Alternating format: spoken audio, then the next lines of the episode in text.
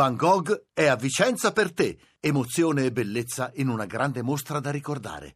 Tutto su lineadombra.it. Main sponsor Segafredo Zanetti. Radio Anch'io, l'attualità in diretta con gli ascoltatori. Il referendum per me è l'estrema razio, se ci dovessimo arrivare a quell'estrema razio è chiaro che io sarei per l'uscita perché vorrà dire che l'Europa non ci avrà ascoltato su nulla. Sull'euro sicuramente eh, la sensazione è che sappiamo che c'è un, un diffuso disagio economico in Italia, però non, non si spinge al punto che molti vogliono lasciare l'euro.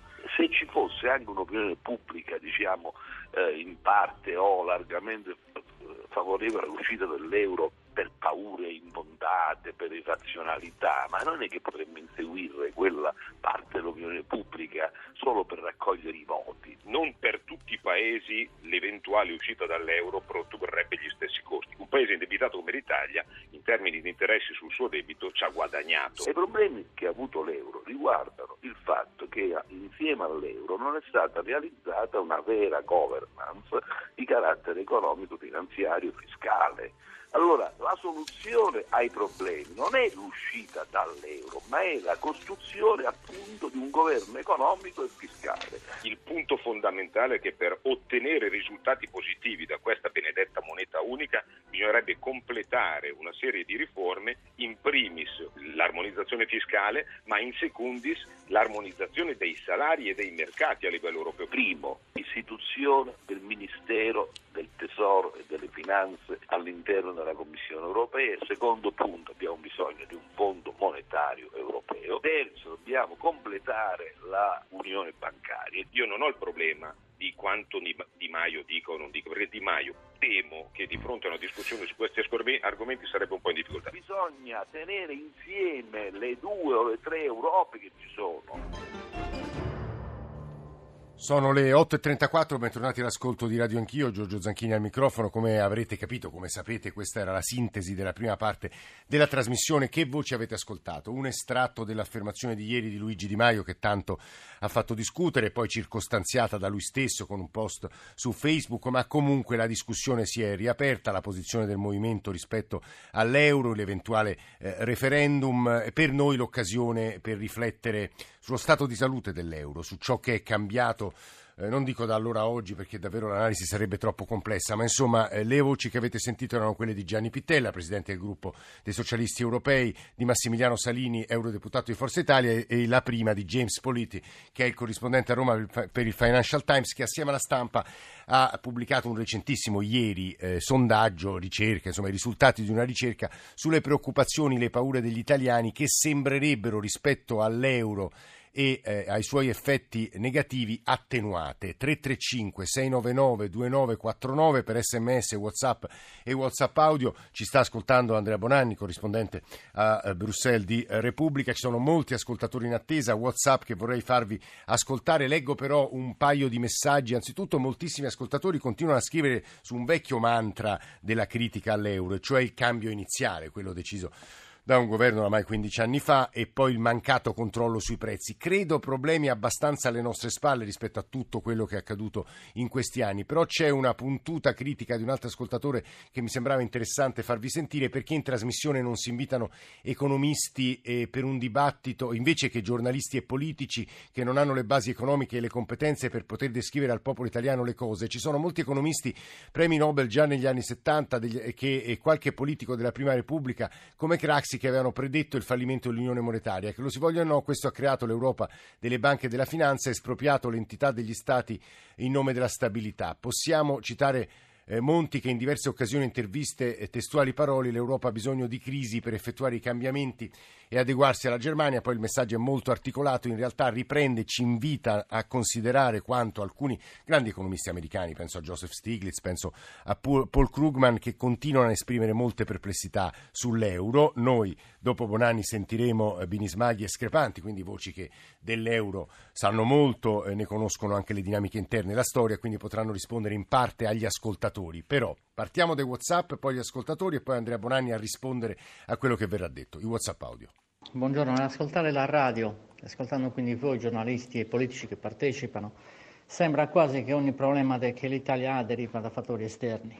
Se iniziassimo ad eliminare la burocrazia che blocca sistematicamente l'attività di impresa e che l'aggrava di costi spesso inutili, probabilmente l'Italia potrebbe ricominciare a partire, perché di fatto sin dalla nascita dell'attività imprenditoriale non c'è nessun c- tipo di incentivazione, anzi l'unica certezza sono i costi e i gravami amministrativi e burocratici che, che dobbiamo sopportare. Giuseppe da Cagliari, buona giornata. Buongiorno, Stefano Ostia.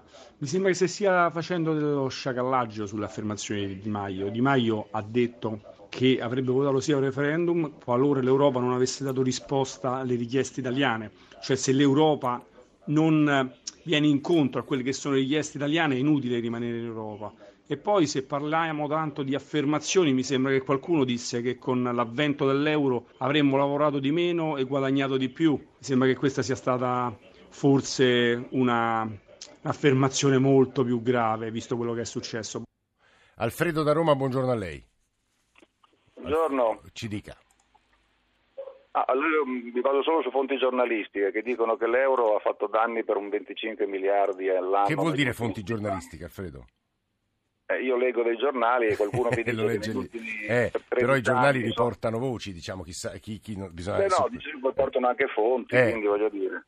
Mm, Allora, mm. l'euro ha fatto danni per 25 miliardi all'anno perché li abbiamo regalati alla Germania per varie vie e poi se consentiamo gli effetti sull'economia sarà pure peggio. Però nessuno, dico nessuno che parli mai del totale di quanto ci viene rubato appunto da evasione, corruzione, malavita. Cioè dei mali E- sta dicendo lei.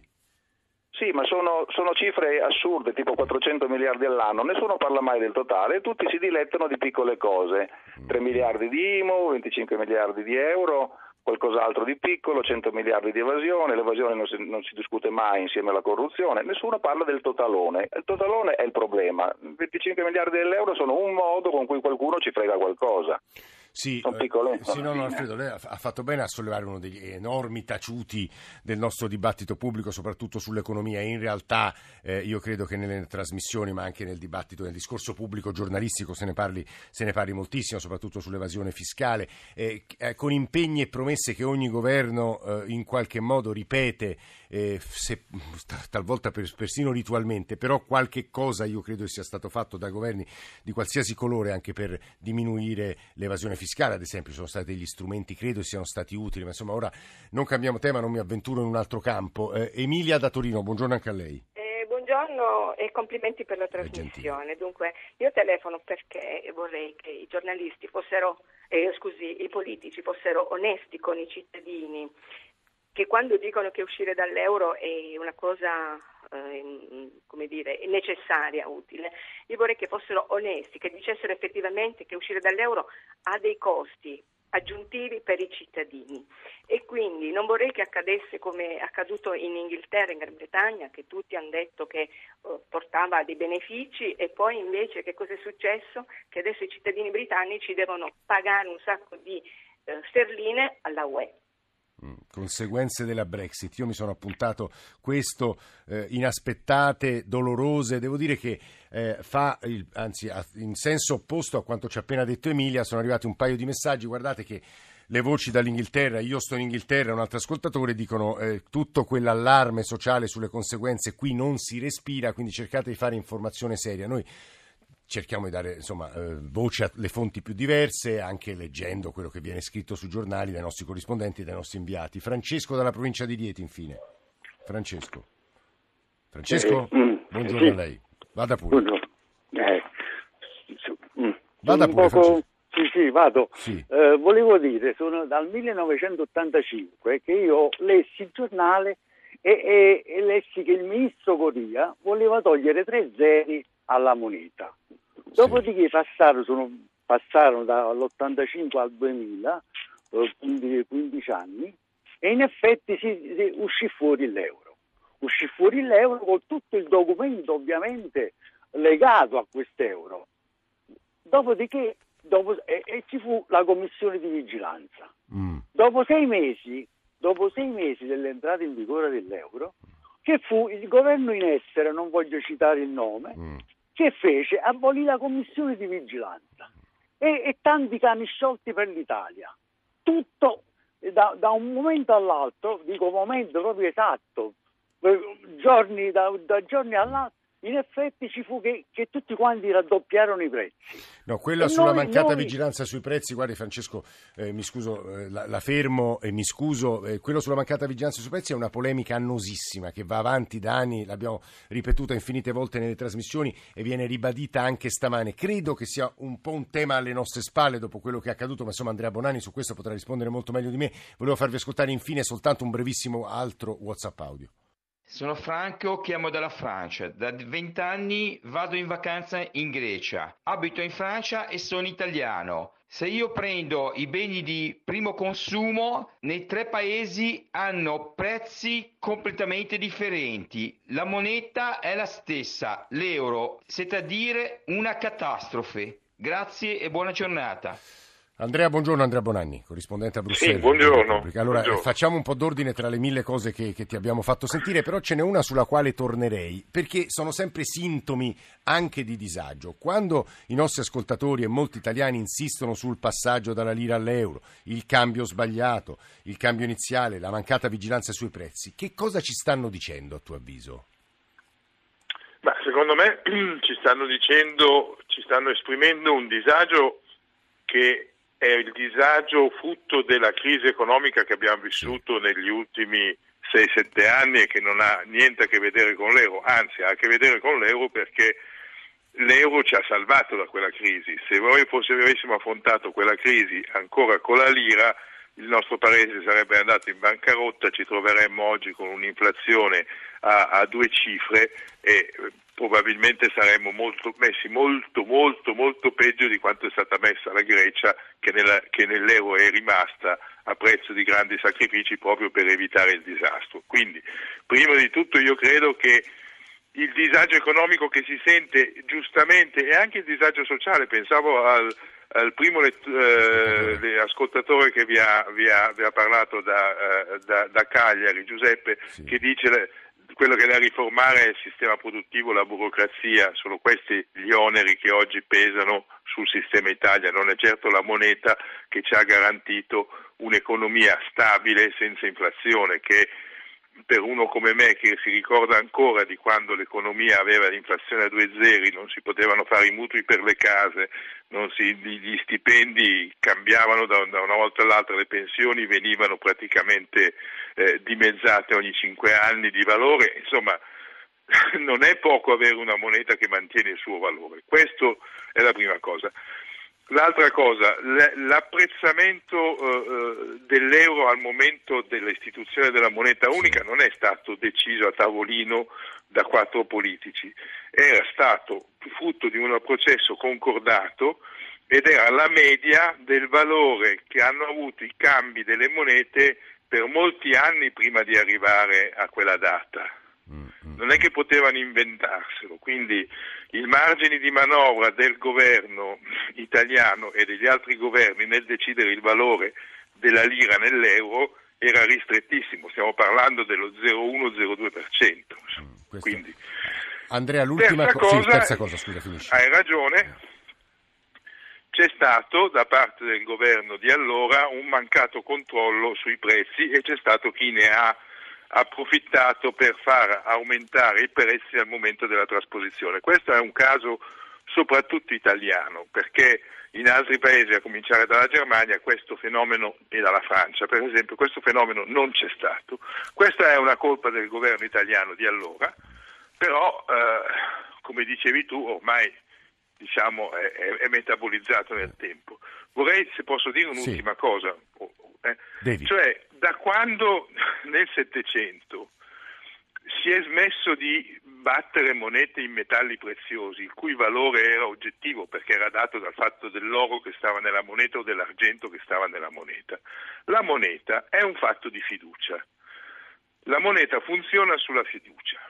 Se un leader politico di un partito che ambisce ad acquisire il, il potere in Italia, ad essere il primo partito in Italia, va in televisione e dice che voterà contro l'euro, mina la fiducia dei nostri partner nell'Italia. Però poi ha circostanziato, a onore del vero Andrea, questo va detto, lui ha, circo, lui ha circostanziato, ha detto che sì, sarebbe l'extrema razio soltanto se l'Europa non risponde sì, alle quando, domande... Sì. Cioè, noi possiamo discutere, io, te, i, i lettori, cioè che siamo persone normali senza una responsabilità civile, possiamo discutere di moneta e dire le nostre opinioni.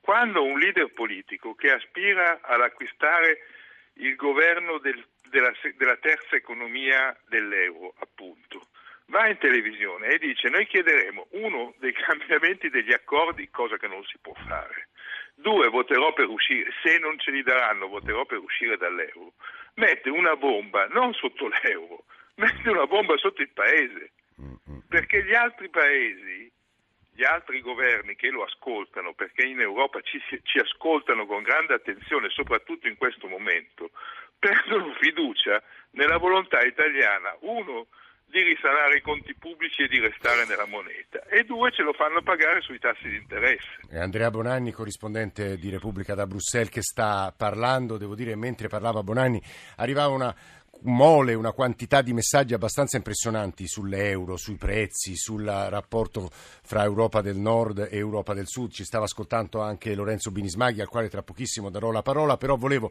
approfittare della presenza del professor Screpanti anche per riprendere una critica puntuta che arriva dal mondo degli ascoltatori. Stamane state facendo ascoltare tutte posizioni pro euro, che servizio pubblico è? Io ho provato in realtà non soltanto a farvi ascoltare nella prima parte voci critiche, ma proverei adesso a riassumere le posizioni critiche critiche che sono arrivate in questi anni, perché ci sono critiche, diciamo, da destra, mettiamola così, o dal mondo sovranista, che vengono riassunte ad esempio da un pezzo di oggi di Gianluigi Paragone sul Libero, che rimanda però a economisti americani che sull'euro hanno sempre mostrato scetticismo sul destino della moneta unica e che sono invece considerati economisti di sinistra, due premi Nobel, li ricito, Joseph Stiglitz e Paul Krugman. E poi c'è una critica che arriva da sinistra, dalla sinistra marxista o da quegli mondo di economisti che ha rivisto e cercato di attualizzare il pensiero di Marx e in qualche modo Ernesto Screpanti, che insegna economia politica a Siena, ne è un rappresentante. Professore, buongiorno, benvenuto. Buongiorno, buongiorno a tutti. Perché vorrei eh, ci aiutasse anche a, insomma, gli ascoltatori lo sanno benissimo che sull'euro si sono spese pagine molto critiche in questi anni. Eh, qual è la sua riassumendo di nuovo, eh, suo, la sua riflessione critica rispetto al destino dell'euro e più in generale all'operazione euro? Me eh, è ormai credo che sia abbastanza evidente a tutti che l'euro si è risolto in un disastro per l'economia italiana. Mi meraviglio delle cose che sono state dette poco fa uh, sui vantaggi che l'Italia ottiene dall'euro. In realtà l'Italia ha ottenuto degli enormi svantaggi. Dal 2000, da quando è cominciata l'Unione Europea e l'Eurozona, l'Italia ha perso il 22% di produzione industriale e una perdita simile l'hanno avuta la Spagna, eh, la Francia, un po' meno, ma anche la Francia, mentre la Germania ha aumentato del 25% la sua produzione industriale. Questo è un dato di fatto ed è un dato di fatto che può essere interpretato soltanto in una maniera, e cioè che l'euro è una valuta sottovalutata per la Germania e sopravvalutata per l'Italia. Però, professor cioè, Schepati, posso muoverle un'obiezione, poi sentiremo il professor Binismaghi che rubo al foglio di stamane. Nell'anno orribile 2011 il costo del debito portoghese era al 14%, il triplo dell'Italia, il deficit irlandese al 32%, la Spagna fuori controllo, milioni di case invendute, rischio di crack bancario, 40% i disoccupati. E non parliamo della Grecia, del baroloso anti-euro Varoufakis. Irlanda, Portogallo, Spagna e Grecia si sono tutti salvati tenendosi stretti l'euro e l'Europa. La moneta unica è la maggior storia di successo dei nostri tempi non solo per la comune disciplina di bilancio, ma anche perché è l'espressione di un'area sociale, economica, di libera circolazione per persone, merci, idee e cultura. Allora? Questo che vuol dire? Eh no, sono dati. Io, eh, no, non no. sono dati, queste sono, no, queste sono opinioni. Il fatto che sia stato un successo è un'opinione ed è un'opinione sostenuta da Monti e da altre persone che ci credono e che però hanno fatto una politica disastrosa. Monti, il governo Monti ha causato una recessione spaventosa in Italia e nel resto d'Europa. Dove sta il vantaggio dell'euro? Perché chi dice, chi è che come fa a sostenere che l'euro ha salvato l'Italia dal disastro? L'euro ha causato i disastri l'euro ha fatto aumentare la disoccupazione, ha fatto, ha fatto eh, ridurre la uh, produzione industriale, ha fatto ridurre l'occupazione. E questo è un dato di fatto e da questo dato di fatto derivano una serie di altri fatti importanti come l'aumento della povertà e una crisi che ormai dura praticamente da nove anni perché uh, dal, dal 2008 al 2016 il tasso di crescita del PIL italiano medio anno è stato negativo, meno 0,75 e eh, un'altra delle cose importanti che bisogna dire e che di solito non viene detta è che l'Italia è comunque sempre l'ultima o la penultima nella crescita del mm-hmm. PIL in Europa. Ora nel 2016, eh, diciamo negli ultimi quattro trimestri fino al 2017, il governo canta vittoria perché c'è un tasso di crescita dell'1,7% in Italia. Sì. sì. però non dicono che quello della Germania è del 2,8% e l'Italia è la penultima, subito dopo viene la Grecia con l'1,3%.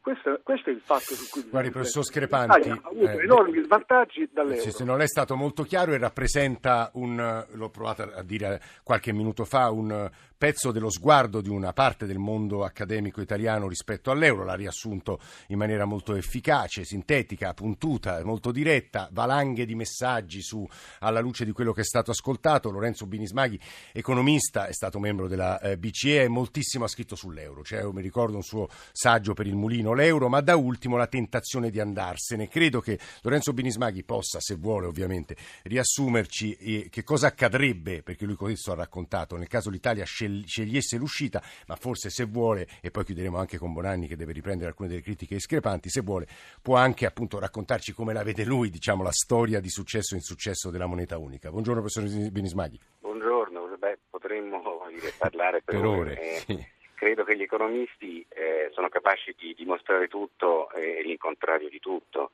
In realtà il professore prima ha detto che l'euro è la causa di tutti i mali dell'Italia probabilmente non ha, non ha eh, credo, convinto chi la pensa diversamente. Eh, e potremmo fare questi ragionamenti. Eh, uno dei problemi degli economisti è la causalità, che cosa causa che cosa. Eh, magari sono due eventi o due serie economiche che vanno nella stessa direzione, però quale è motivo o causa dell'altra non è sempre facile. Capito. Io penso che possiamo discutere per anni, molti economisti americani appunto come si diceva eh, prima avevano dei dubbi su, però eh, quello che tutti dicono è l'euro ora c'è, bisogna farlo funzionare e si può farlo funzionare meglio, perché eh, quando uno guarda eh, alla situazione dell'euro in questi, eh, in questi, anni, in questi mesi, effettivamente eh, abbiamo avuto una crisi come l'hanno avuto gli Stati Uniti, come hanno avuto i paesi fuori dall'euro, però se poi si va a guardare all'interno dell'area dell'euro le varie performance, e non c'è bisogno di scomodare la Germania, basta guardare alla Spagna o al Portogallo rispetto all'Italia, eh, vediamo che c'è un differenziale di crescita eh, importante, c'è anche un differenziale oramai di rischio sui titoli di debito sì. pubblico, pur essendo denominati tutti in euro, perché? Perché evidentemente non è solo l'euro o la moneta eh, la soluzione magica, ma sono le politiche economiche che fanno i governi, la politica fiscale, la politica strutturale e via dicendo. Dunque con la stessa moneta se un paese cresce più di un altro vuol dire che ha fatto delle politiche o delle riforme più eh, adeguate, più moderne, più eh, stimolanti rispetto al sistema economico e rispetto ad altri. È su questo che bisogna concentrarsi oggi, fare un dibattito eh, su tornare indietro di vent'anni Ormai è tardivo, può essere diciamo. molto inter- mm. un po' interessante, però francamente eh, è preoccupante è la, così, eh, l'idea di uscire o di, di un referendum, come diceva Bonanni, andare a sedersi eh, con i nostri partner europei con la pistola sul tavolo dicendo se non, eh, se non eh, eh ci date retta, eh, poi vorrei capire su che cosa, tipo creare la creazione di un eurobond via dicendo, cioè la mutualizzazione dei debiti cioè che gli altri si accolgono i nostri debiti, ecco, se non siete d'accordo con noi non usciamo del, dall'euro. Ma io mi domando e domanderei al professore, per esempio, che ci ascolta, lui cosa farebbe in questo caso? Terrebbe i suoi risparmi in Italia aspettando che svalutino del 20-30%? No, succederebbe quello che è successo in, in Grecia, che la paura di uscire dall'euro porterebbe i eh, risparmiatori, soprattutto quelli che se lo possono permettere, a chiudere i loro conti nelle banche italiane e aprire le banche estere per salvaguardare i loro risparmi perché l'uscita dall'euro penalizzerebbe il risparmio. Questo alla fine è quello di cui si deve parlare, perché i cittadini evidentemente tra qualche mese sono, saranno chiamati a esprimersi su questo. Vogliamo i risparmi in euro o vogliamo i risparmi in lire? Il professore forse vuole i risparmi in lire, eh, forse c'è la memoria buona degli anni 70 quando i risparmi venivano eh, sostanzialmente minati dall'inflazione, dai tassi di interesse bassi, dal, eh, dal tesoro che imponeva sui propri titoli di Stato dei tassi bassissimi, oppure vogliono, vogliamo la libertà di scegliere dove, eh, dove mettere i nostri risparmi eh, in euro che è una moneta stabile e che protegge dal potere, il potere d'acquisto dei cittadini. È Lorenzo Binismaghi che sta parlando, lascerei un minuto a Andrea Bonanni che è stato chiamato in causa e poi un minuto conclusivo se ci riuscite al professor Screpanti. Andrea. Ma guarda, mi sembra che le osservazioni del professore, eh, alle osservazioni del professore abbia risposto benissimo eh, Binismaghi. Eh, il, I guai dell'economia italiana non derivano dall'euro. L'euro è la moneta che ci permette di vedere i guai dell'economia italiana, che sono una costante cronica perdita di competitività del nostro sistema economico e anche di produttività. Quando si ha la stessa moneta, bisogna avere più competitività e più produttività per competere con gli altri paesi che condividono la stessa moneta. La Germania ha guadagnato competitività, così ha fatto la Spagna peraltro, l'Italia e la Francia l'hanno persa perché non hanno fatto le riforme che avrebbero dovuto fare. Io credo che chi sostiene che l'euro è la causa di queste cose siano proprio quelli che quelle riforme osteggiano, a sinistra come a destra, per motivi spesso opposti, molto caso, molto... ma non vogliono vedere la realtà dei fatti. La realtà dei fatti è che la moneta è un fatto in questo neutro, che però ti costringe a essere competitivo e produttivo. È Bonanni che sta parlando. Sì. Professor Screpanti, abbiamo meno di un minuto, il dibattito potrebbe andare avanti per ore, interessa moltissimo sì, no, gli certo. ascoltatori, lo vedo dalla valanga di messaggi, ma insomma provi a dare una replica, poi ci torneremo. No, eh. no, no, vorrei, sì, eh, vorrei, dire soltanto una cosa che ha detto giusta al uh, Dini Smaghi, sì. e cioè quello che veramente conta sono le politiche dei governi. Il punto è che stando nell'Unione Europea le mani del governo sono legate, il governo non può fare politiche fiscali espansive perché ha perso la sovranità fiscale e non può fare politiche monetarie espansive perché ha perso la sovranità monetaria e quindi questo è il motivo fondamentale per cui l'economia italiana cresce poco. A, a questo aggiungiamo il fatto che l'euro ci dà uno svantaggio in quanto non siamo in grado di svalutare la moneta. E questo è una, un altro dei grandi paesi. temi di dibattito di questi anni. Guardate, torneremo a parlarne vista anche la ricchezza di messaggi che ci avete mandato. 335 699 2949 GR e apriamo il capitolo Savoia in Italia. Radio 1 e Orogel vi augurano buone feste.